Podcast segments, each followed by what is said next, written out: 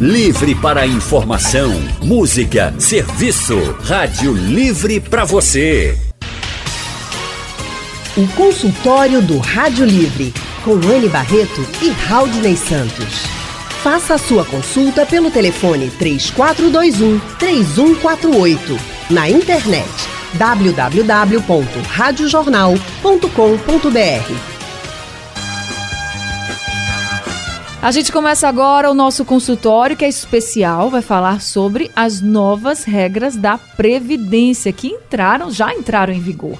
Por isso, e para tirar todas as dúvidas, nós estamos recebendo o advogado previdenciarista, secretário-geral da Comissão de Direito Previdenciário da OAB, e na OAB Nacional e também sócio do Batista Vasconcelos Advogados Associados, que é o doutor Alexandre Vasconcelos. Doutor Alexandre, muito obrigada por você estar aqui no nosso consultório hoje, que é realmente um consultório muito especial. Você seja muito bem-vindo.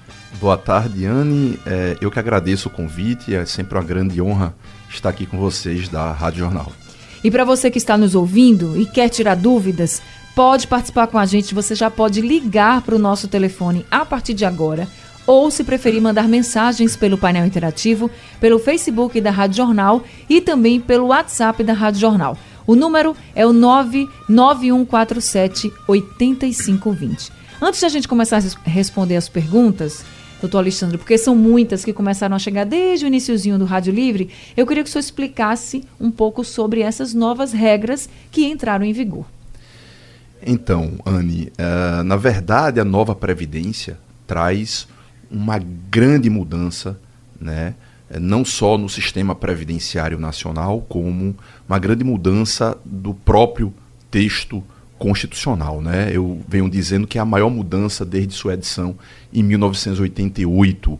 É, a mudança é grande. A regra geral da nova Previdência é que o homem precisará ter 65 anos de idade tá, para poder se aposentar, com 15 anos de tempo de contribuição, se ele já for filiado ao regime. Né? Para os novos, né, esse tempo ele acresce 5 anos, então seria 65 anos de idade, mas 20 anos de tempo de contribuição. Para as mulheres, seriam 62 anos de idade, mais 15 anos de tempo de contribuição.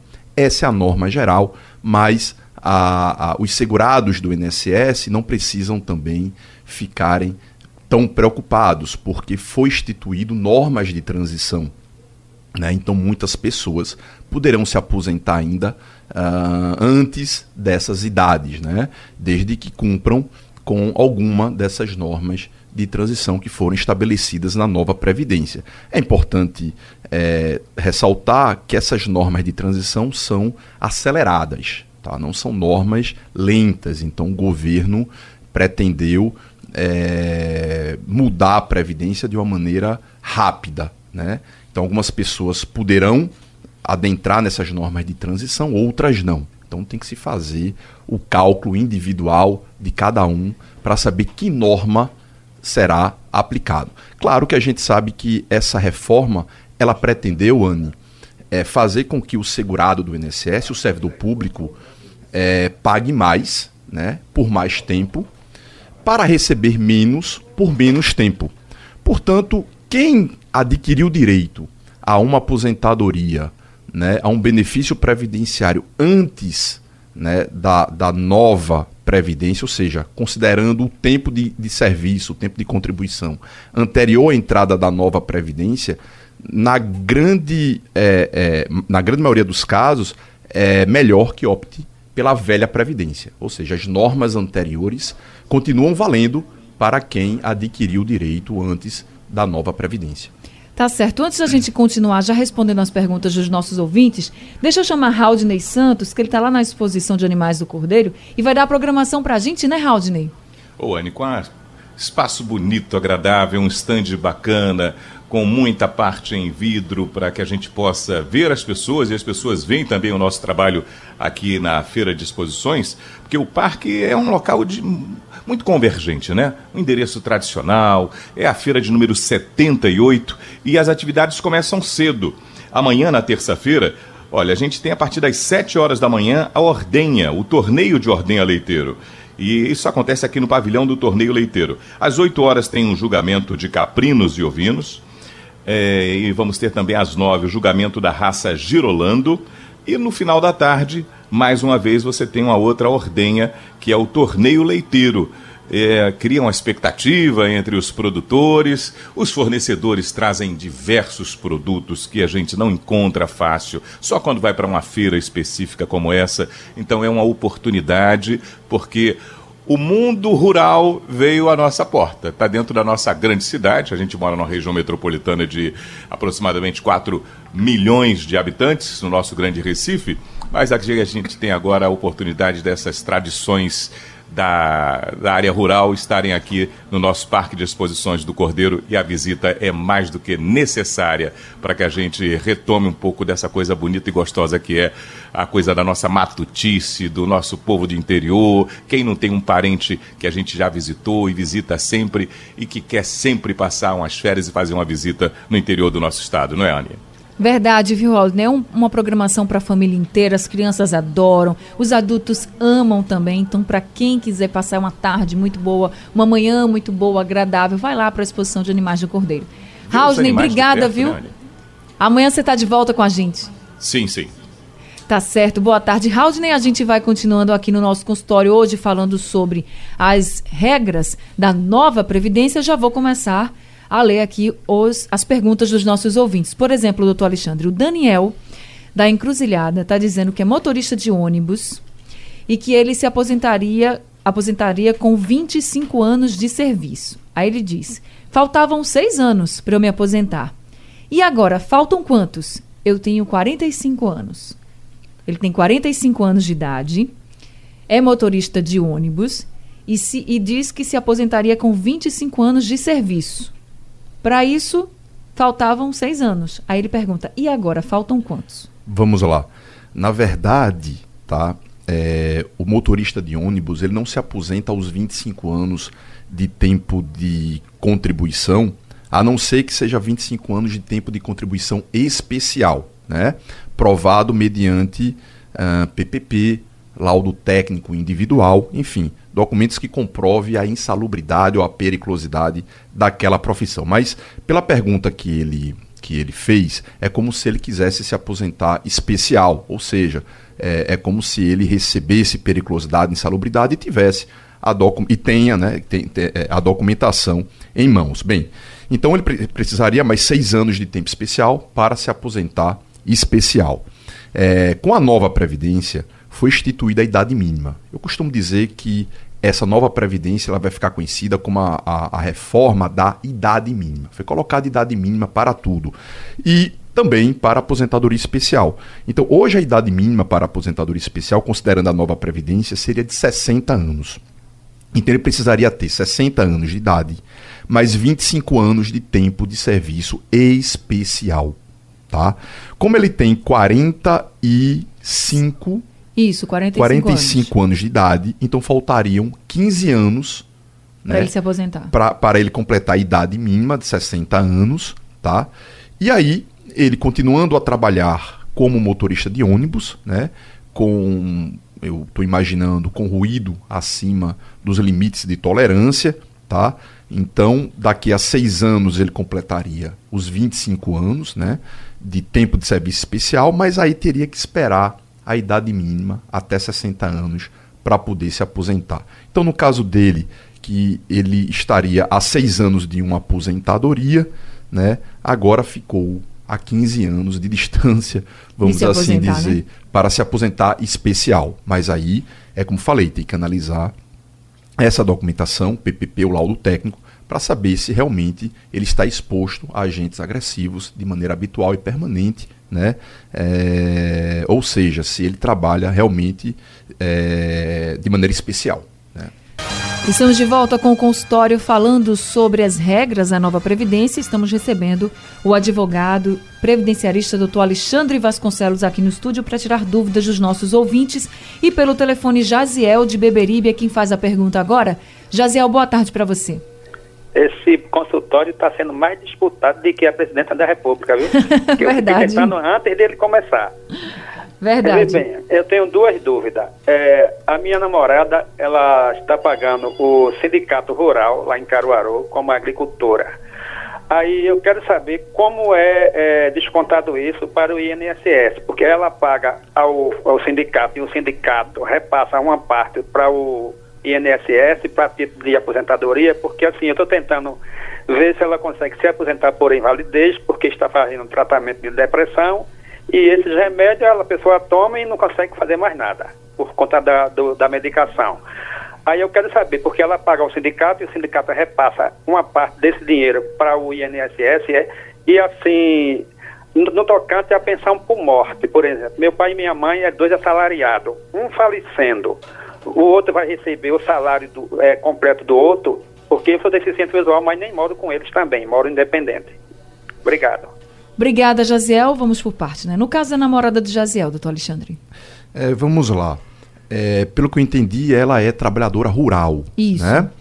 Então, sendo trabalhadora rural, se ela realmente trabalha no campo, é, ou em regime de economia familiar, ou é, vendendo a produção excedente, né? É, ela, em, em, em, ficando inválida, em sendo inválida, ela é segurada do INSS e faz jus, sim, a uma aposentadoria por invalidez. Né? É, o Poder Judiciário entendeu que nesse caso o trabalhador rural não é necessário é, você provar as contribuições, e sim o efetivo trabalho né, em regime de economia familiar. Então, provando o trabalho em regime de economia familiar é, e provando também a invalidez, ela vai ter direito a uma aposentadoria por invalidez, né? É, aí no caso, no valor de um salário mínimo, tá? Ele essas disse... contribuições, essas contribuições, ela, ela pode fazer a contribuição. Quando ele falou em sindicato, talvez seja uma cooperativa, né? Porque a lei determina que o trabalhador rural é, pague 5% do excedente da sua produção. Então, se ela pagar ótimo, porque a prova do trabalhador rural, essa é a grande dificuldade de você conseguir um benefício previdenciário sem trabalhador rural, ou seja, provar que você é trabalhador rural, que efetivamente você trabalha ali na terra, né, em regime da economia familiar, enfim. É, mas se ela paga, se ela é, contribui para o INSS é, no excesso de, da produção, então o, o, essa, essa, essa prova fica mais fácil. Então fica mais fácil para ela nesse sentido. Bom porque ela efetua o pagamento, tá? A segunda pergunta, é, pelo que eu entendi, sobre pensão. É sobre pensão, mas os pais são separados, é isso? Moram... Não, ele disse que são os pais são idosos. Aí pergunta se um falecendo, se o outro receberia a pensão, sim. uma pensão completa, um salário completo, sim, por exemplo. Sim. É, na nova previdência, o, o, o, assim como a antiga, né, vindo a falecer o aposentado ou segurado em excesso, o cônjuge supérstite, ele tem direito sim a receber a pensão por morte, tá? Agora essa pensão por morte, ela será paga, né, é, considerando 50%, né, é, mais 10% por cada dependente. Então, se os filhos já são maiores de idade, no caso aí nesse caso que ele falou, seria 60%, ou seja, 50% mais 10% por cada dependente, ela seria um, a, a, é, uma dependente. Então, 60% do valor que ele receberia. Claro, se isso for acima do é, do salário mínimo, né? O benefício, inclusive, ele não pode ser pago a pensão por morte no valor inferior a um salário mínimo. Se ele receber só um salário mínimo, por exemplo, e vier a falecer, a esposa receberia um salário. Continuaria um salário mínimo. Se o valor for maior que um salário. 60%. Entendi. 60%, claro, respeitando o salário mínimo. Tá certo. Pelo nosso WhatsApp, tem aqui algumas perguntas de uns ouvintes. Eu vou ler aqui uma pergunta de vários ouvintes que eles têm a mesma dúvida. É o seguinte: pessoas que trabalham com carteira assinada há anos, mas que alguns, período, alguns períodos trabalharam como autônomo e não recolheram o INSS. É possível recolher agora o INSS que não foi recolhido nesses anos anteriores? É, sim. Se ele é, é cadastrado no INSS como autônomo, né, ele pode sim fazer uma justificação de vínculo e fazer o pagamento dessa, dessas contribuições previdenciárias é, atrasadas. Né? Eu só relembro que haverá incidência de juros e correção monetária, tá? uma multa também pelo não pagamento tempestivo da contribuição previdenciária É importante também ver a questão tributária, porque muitas pessoas ao fazer esse, essa, esse acerto de vínculo e esses, esses pagamentos das contribuições previdenciárias precisam também fazer uma retificadora no seu imposto de renda para colocar os valores recebidos como autônomo, né? E aí, nesse caso, também pode gerar um, uma dívida tributária, tá? De imposto de renda que não foi pago é, no momento oportuno. Se a pessoa contribui como um contribuinte individual, então aí você não consegue fazer esse pagamento atrasado, porque o contribuinte individual, ao não pagar a previdência social, não fica em, em débito, não fica em dívida. Já o autônomo não, ele ofere renda né, mensalmente através de sua atividade autônoma e ali ele é obrigado, ele é um contribuinte obrigatório do INSS. Então, se ele não fez em momento oportuno, ele pode fazer sim. Tá? É, é um procedimento simples, é, em especial nesses últimos cinco anos. Então, é, o próprio site do INSS orienta o contribuinte a pagar essas dívidas. A única questão nesse caso que eu recomendo é tomar cuidado com o imposto de renda, porque você também vai ter que fazer uma retificadora no imposto de renda no período em que você deixou de recolher. O site do INSS, para quem quiser fazer esse procedimento, é o www.inss.gov.br. Agora quem está ao telefone com a gente é o José Rinaldo de Jardim Paulista. José Rinaldo, boa tarde para você. Oi, boa tarde. É Hinaldo. É Hinaldo, é? Desculpa, isso, tinha aqui Rinaldo. José tarde, Hinaldo, briga, obrigada, desculpa. Boa tarde para você. Boa tarde, boa tarde, doutor Alexandre. Veja só, minha, meus, amigos. Eu tenho 28 anos de contribuição e parei de, de, de sair do, do comércio e parei desde 2012. Eu quero saber, assim, eu tomar informação, eu escuto isso, escuto aquilo. Queria saber agora se, se eu pagar como autônomo, eu vou ter só direito a um tipo de saúde, assim, um auxílio de saúde, ou se eu vou me aposentar quando completar só os 60 anos. Quantos anos você tem? 57. José, quantos anos você tem? 57 anos. 57 anos, tá certo. Então, doutor Alexandre.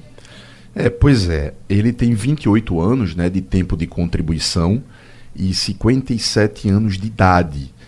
Então ele precisaria, para se aposentar antes da nova Previdência, de 35 anos de tempo de contribuição, que ele não, ele não tem.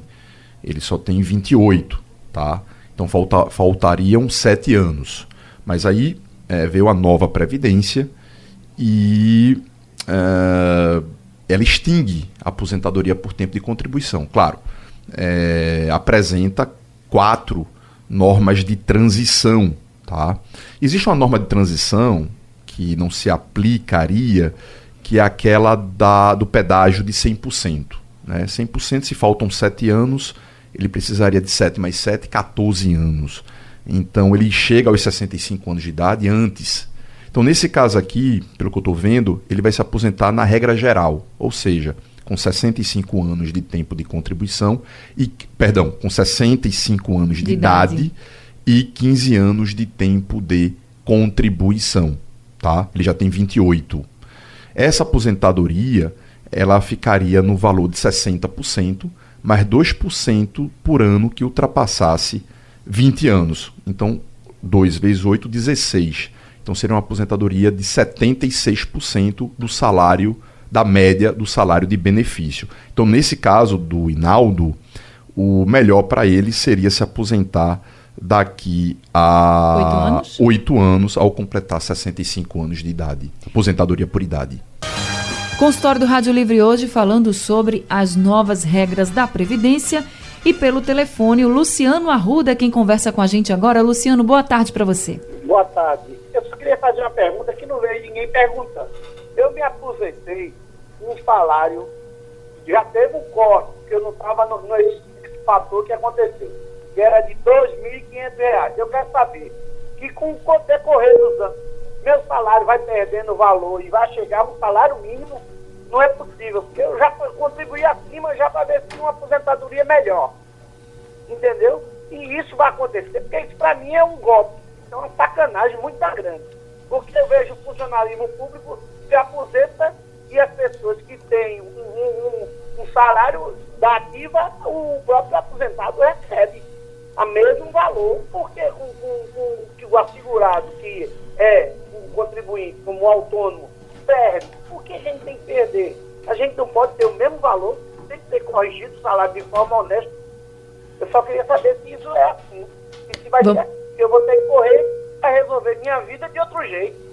Vamos saber agora, vamos tirar essa dúvida com o doutor Alexandre Vasconcelos. Então, doutor Alexandre. É, o que me parece é que o Luciano ele está insatisfeito com a aposentadoria em razão da aplicação do fator previdenciário. Realmente, o fator previdenciário ele é aplicado exatamente para reduzir o valor da aposentadoria quando o segurado é, tem uma idade, quando o segurado é relativamente jovem, né? Para esse fator previdenciário dar 1, o, o segurado tem que ter uma idade próxima aos 65 anos. Agora, tem que analisar a questão dele, porque ele pode ter direito a uma outra aposentadoria sem o fator previdenciário. Por exemplo, ele pode ter direito a uma aposentadoria especial ou uma aposentadoria por pontos, né? considerando a idade e o tempo de contribuição, né? somando a idade e o tempo de contribuição do Luciano, se ele tiver uma pontuação superior a 95, considerando o ano de até 2018, ou uma pontuação de 96, considerando a partir agora de 2019, ele pode fazer uma revisão na aposentadoria dele. Quanto à questão de diminuir, né, na verdade, os segurados têm essa falsa ideia de que os benefícios previdenciários vão diminuindo. Por que eu digo uma falsa ideia? Porque na verdade o benefício previdenciário ele é reajustado de acordo com a inflação todos os anos. Mas o salário mínimo, além do reajuste, né, ele tem um aumento real. Então, isso acontecia muito no, no, no passado próximo de concederem aumentos ao salário mínimo. Então, quando você vincula a sua aposentadoria ao número de salários mínimos, você tem essa impressão que o benefício ele está diminuindo. Mas, na verdade, se a gente considerar a, a, a, o relatório, os salários, né, os benefícios recebidos por ele, a gente vai constatar que todo ano há um reajuste, tá? Mas esse reajuste ele é menor do que o reajuste do salário mínimo. Consultório do Rádio Livre, falando sobre as regras da nova Previdência. Estamos recebendo o advogado previdenciarista Alexandre Vasconcelos. E a pergunta agora é do Marcos Silva, do bairro do Recife. Ele diz que tem 58 anos de idade e que faltam sete meses para completar 35 anos de contribuição. Ou seja, já tem 34 anos de contribuição. E pergunta, doutor Alexandre, vou ter que pagar pedágio? Sim, vai ter que pagar pedágio, mas no caso dele é um pedágio pequeno. Né? Como ele tem 34 anos e 5 meses, o pedágio dele seria 7 meses, o que falta, mais 50% de 7 meses, ou seja, mais 3 meses, meses, e meio. E meio né? Então, ele precisa ter os 35 anos de tempo de contribuição, mais 3 meses e meio de tempo de contribuição. Então, está muito próximo. É, o problema dele maior é no valor da aposentadoria né? porque além da aplicação do fator previdenciário, o benefício dele seria de 60%, mais 2% do que ultrapassar 20 anos de tempo de contribuição. Então seria 60%, mais 30% ficaria em 90%. Né? Ele perderia no coeficiente de cálculo, ao invés de ser 100%, seria 90%, perderia no fator previdenciário, e a nova Previdência mudou também é, os, o cálculo da média que hoje se despreza os 20% menores e a nova Previdência não vai mais desprezar os 20% menores, vai pegar toda a contribuição.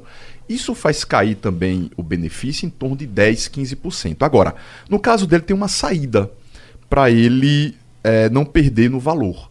Seria é, ir para a norma de transição de 100%. Porque na norma de transição de 100%, é, seria 100% da média. Né? E o que é que precisaria? Ele precisaria de 100% de pedágio, ao invés de 3 anos e me... de 3, 3 meses, e meio, meio, seria mais 7 meses, mas ele preci... precisaria ter uma idade de 60 anos. Ele tem 58. Trabalharia mais dois mais anos. Dois anos, por conta da idade. Tá? Na verdade, precisaria trabalhar por por sete meses mais sete, né? Aqui faltam sete meses. Uhum. Então serão sete meses mais sete meses. O pedágio agora passaria a ser 100%, mas precisaria ter uma idade mínima de 60 anos o homem. Então, teoricamente, aí... ele ia trabalhar três anos? Não, ele iria trabalhar dois anos. Mas... Dois anos. Certo. Não é porque sete meses com sete Sim. meses é, é menos do que os dois anos. Então ele precisaria ir para 60 anos de idade, entraria na norma de transição dos 100%, e aí o valor da aposentadoria seria integral, seria 100%. Né? E não 60% da média, mais 2% do que ultrapassar 20 anos de tempo de contribuição. Né? Então ele melhoraria a média dele. Tá, tá mas também precisaria contribuir um pouco mais. Mas no caso dele, ele tem boas opções de escolhas. Né? A, a regra de transição número 1, que é 50%, ou a regra de transição número 2, que é 100% a mais do tempo. José Carlos de Olinda está perguntando o seguinte: ele diz que a esposa tem 53 anos de idade e possui 30 anos e dois meses de contribuição na área de saúde. O que ela perde se se aposentar agora? É a pergunta dele. Olha só, a esposa dele já tem direito adquirido, tá? Porque já tem 30 anos de tempo de contribuição, mais dois meses, né? A emenda, a nova Previdência foi promulgada agora, dia 13 de novembro. Então já tem o direito adquirido.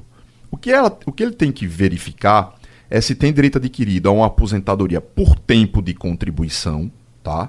E aí se aplica o fator previdenciário, vai reduzir a aposentadoria dela, ou se, em razão de ter trabalhado é, em hospitais, né, na área de saúde, se ela estava exposta a vírus, fungos e bactérias de maneira habitual e permanente, né, se ela tem o PPP, o laudo técnico individual, porque é, em caso positivo, ela pode optar ou por uma aposentadoria especial, sem fator previdenciário, ou seja, um valor é, cheio, valor integral, ou ela pode se aposentar por pontos. Tá? Nesse caso dela, se ela ainda pretende ficar trabalhando, o ideal é se aposentar por pontos. Por quê? É, não tem um fator previdenciário, a aposentadoria por pontos ela é, é, igual à aposentadoria especial em relação ao valor. Ela pode continuar trabalhando na área de risco, né, em contato com vírus, fungos e bactérias.